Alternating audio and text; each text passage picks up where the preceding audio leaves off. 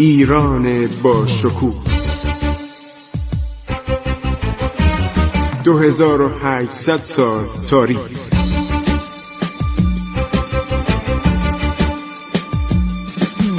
عبور از تاریخ.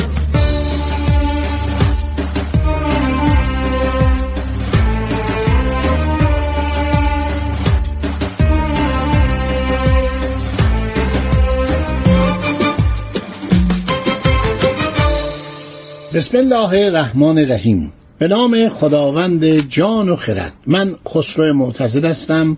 با شما شنوندگان عزیز رادیو جوان دارم صحبت می کنم در برنامه عبور از تاریخ با سلام و درود به شما عزیزان.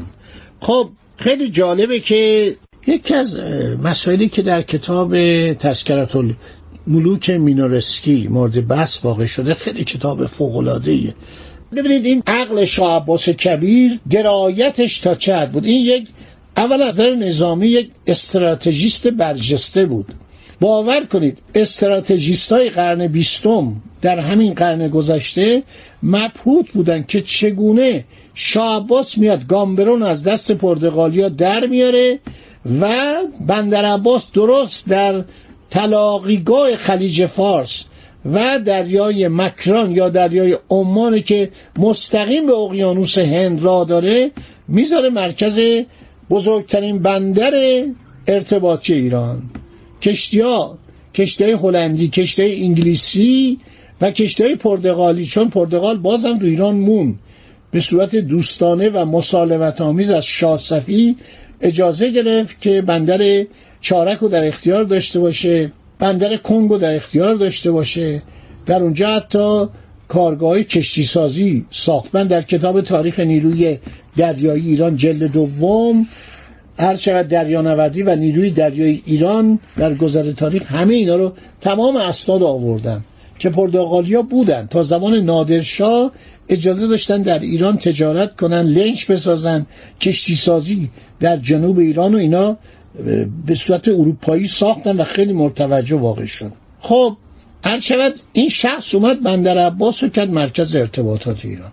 وقتی اومدیم ما راه هم بسازیم طبق نظر عرض شود که یک نفر مهندس روسی به نام ترسکینسکی آناتول ترسکینسکی من نمیدم این چه نقشه بود که اومدن و رساندن به بندر امام خمینی امروز ابتدای راهن ایرانو در حالی که البته از نظر سیاسی شاید این کار درست بود. انگلیسی ها رو خوزستان خیلی برنامه داشتن. مرکز نفت ایران و مرکز گاز ایران و استراتژیک ترین نقطه ایران شاید به خاطر این بود که ابتدایی راهن بردن اونجا. و بعد انتهاش بردن بندر ترکمن که نقطه متروکی بود. و روسای ارشود شوروی هم بلا فاصله ارتباطاتشون رو با بنادر شمال ایران قطع کردن. فقط به بندر انزلی می‌رفتن. ولی جالب اینجاست که اگر این راهن می‌رسید به بندر عباس شما چقدر به نفع مملکت بود. کما که الان به نفع مملکته. شما الان چابهار رو دارید. چابهار کجاست؟ در آغاز عرض شود که خاک ایران. و چابهار یک مرکز استراتژیک مهمه. و یک کشتی می‌خواد به ایران کالا بیاره. کافیه به جای اینکه بیاد بره خرمشهر که الان دیگه نمیرن. یا بره بندر عباس بندر شهید رجایی و بندر شهید باهنر. در چابهار اگر ما یک بندر بسیار بزرگ داشته باشیم شما می‌دید چقدر ما از خرج کشتی راحتیم. شما فکر کنید 800 کیلومتر از چابهار تا بندر عباس. از بندر عباس تا ابتدای اروندرود 1200 کیلومتره. 2000 کیلومتر صرفه جویی میشه در مخارج کشتی. این راه رو فکر کنید از وارد دریای عمان بشه این کشتی بیاد برسه به تنگه هرمز عبور کنه و بره به خرمشهر. این اشتباه بود. اشتباه بزرگی بود. و این شاه عباس این فکر رو داشت. اومد. بندر عباس رو کرد مرکز ارتباطات دریایی ایران. خب آقای کمفر که در زمان شاه سلیمان در ایران بوده خیلی صحبت کرده. نوشته زبان فارسی زبان بسیار مشکلتر آمیخته به لطف و ظرافت با مجموعی وسیع از لغات. این زبان می‌تواند با آریت گرفتن لغات عربی کاهش های عرض شود که احتمالی خود را به بهترین وجه جبران کند. البته آقای کیکاووس جانداری مترجم کتاب کنفر در زیرنویس نوشته یاد گرفتن فارسی که زبان هند اروپایی است برای اروپاییان سرتر است و به همین دلیل شایسته است که در مطالعات زبانهای شرقی آن را مورد توجه قرار بدهند. زبان فارسی به نحوی قاطع تنین خوشی دارد و به گوش مطبوع می آید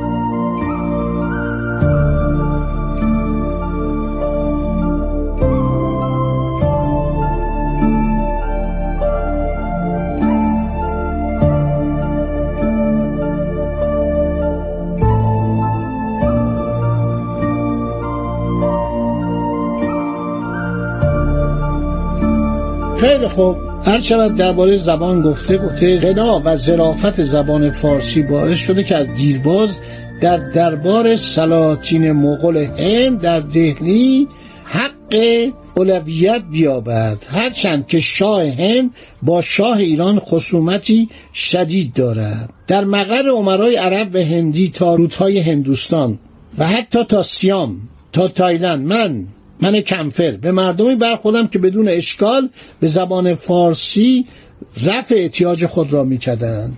میگه اطراف رود گنگ هم مردم به فارسی صحبت می‌کردند. در خارج از ایران هرچند زبان فارسی بسیار گرامی است. درباره خط ایرانی صحبت کرده درباره همه چی صحبت کرده. درباره زیارت مشهد که خیلی مردم علاقه داشتن برن به زیارت. درباره عیاد نوشته مراسم عرض شود که همه اینا رو برش نوشته این آدم. درباره اصفهان نوشته وسعت اصفهان رو نوشته.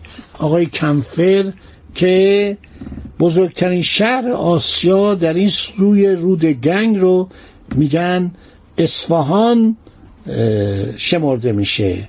شهر مرتب در حال گسترش چون امنیت در آنجا برقرار در شهرستان ها حکام و والیان گاهی به مردم ستم روا میدارند.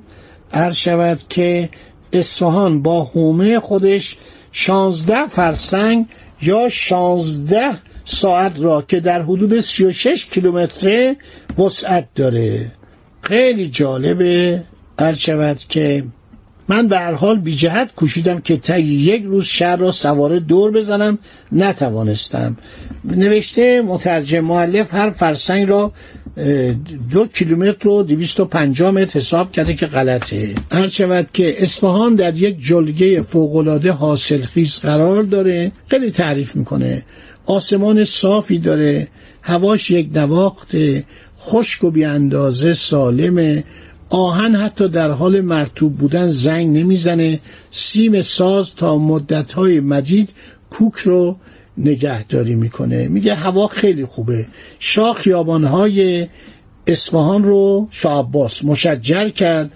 بزرگان و عیان به چشم هم چشمی یکدیگر در باغهای خود درخت قرض کردند. قبل از آن هوا از بخارهایی که از زمین برمیخواست آکنده بود.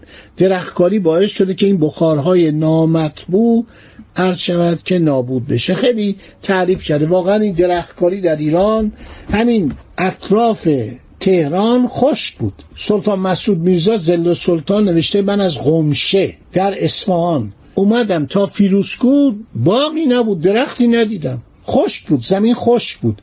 در زمان ناصر شاه شروع کردن به احداث باغات بسیار زیاد. در اطراف تهران باغ درست کردن قصد درست کردن. جاهای عالی درست شد تهران کم کم مشجر شد.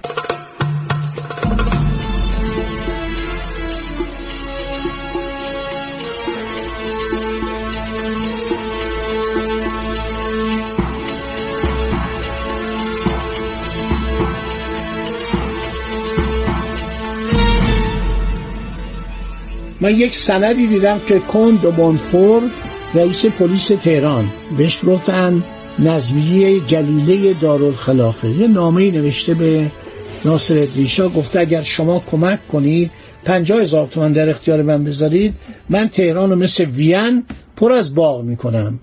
بیام از کرج رودخانه میارم از جاجرود یک نهری به تهران میارم من تهران رو مثل وین به شما تحویل میدم. گویا پنجاه هزار تومان تصویب نشده و این مشجر شدن تهران در طی سالهای بعد انجام شده. من طی 20 سال 25 سال گذشته شاهد این هستم که شهر تهران واقعا برای بستانهاش برای باغهاش خیلی کار شد.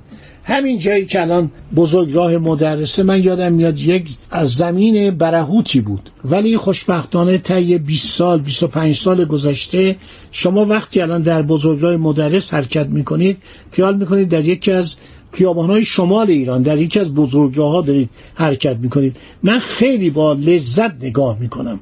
با غرور نگاه می‌کنم به بزرگراه مدرس. کارهایی که در اینجا شده فوق العاده است. همینطور اطراف تهران شما نگاه کنید. الان هم دارن درختکاری می‌کنن تا رودهن تا بومهن. همینطور دارن می‌بینم که درختها دارن کم کم این درختهایی که بدون آب می‌تونن رشد کنن با آب کم دارن تبدیل به جنگل زار میشن. پاریس هم همینطوری بود. لندن هم همینطوری بود. همه جای دنیا البته پاریس و لندن این شانس رو داشتن که بارندگی زیادی دارن. ولی در یک سرزمین خشک بری مثل ایران هنر بوده. همین پایتخت اینطوری نبود. پایتخت خشک بود. من یادم میاد اطراف تهران همش خشک بود. ما چنین باغاتی نداشتیم. یه زمانی تامس هربرت زمان شعباس اومده گفته تهران چنارستان است.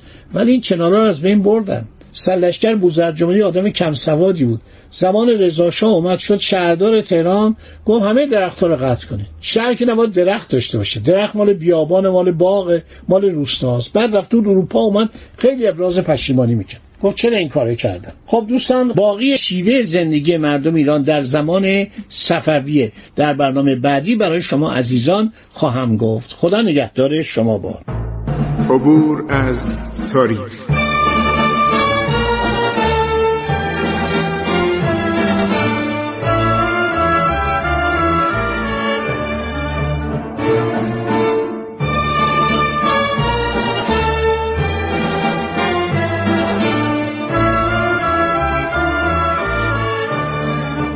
ایران با شکوه.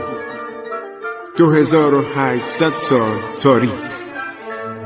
سرگذشت ایران ما به روایت خسرو معتزد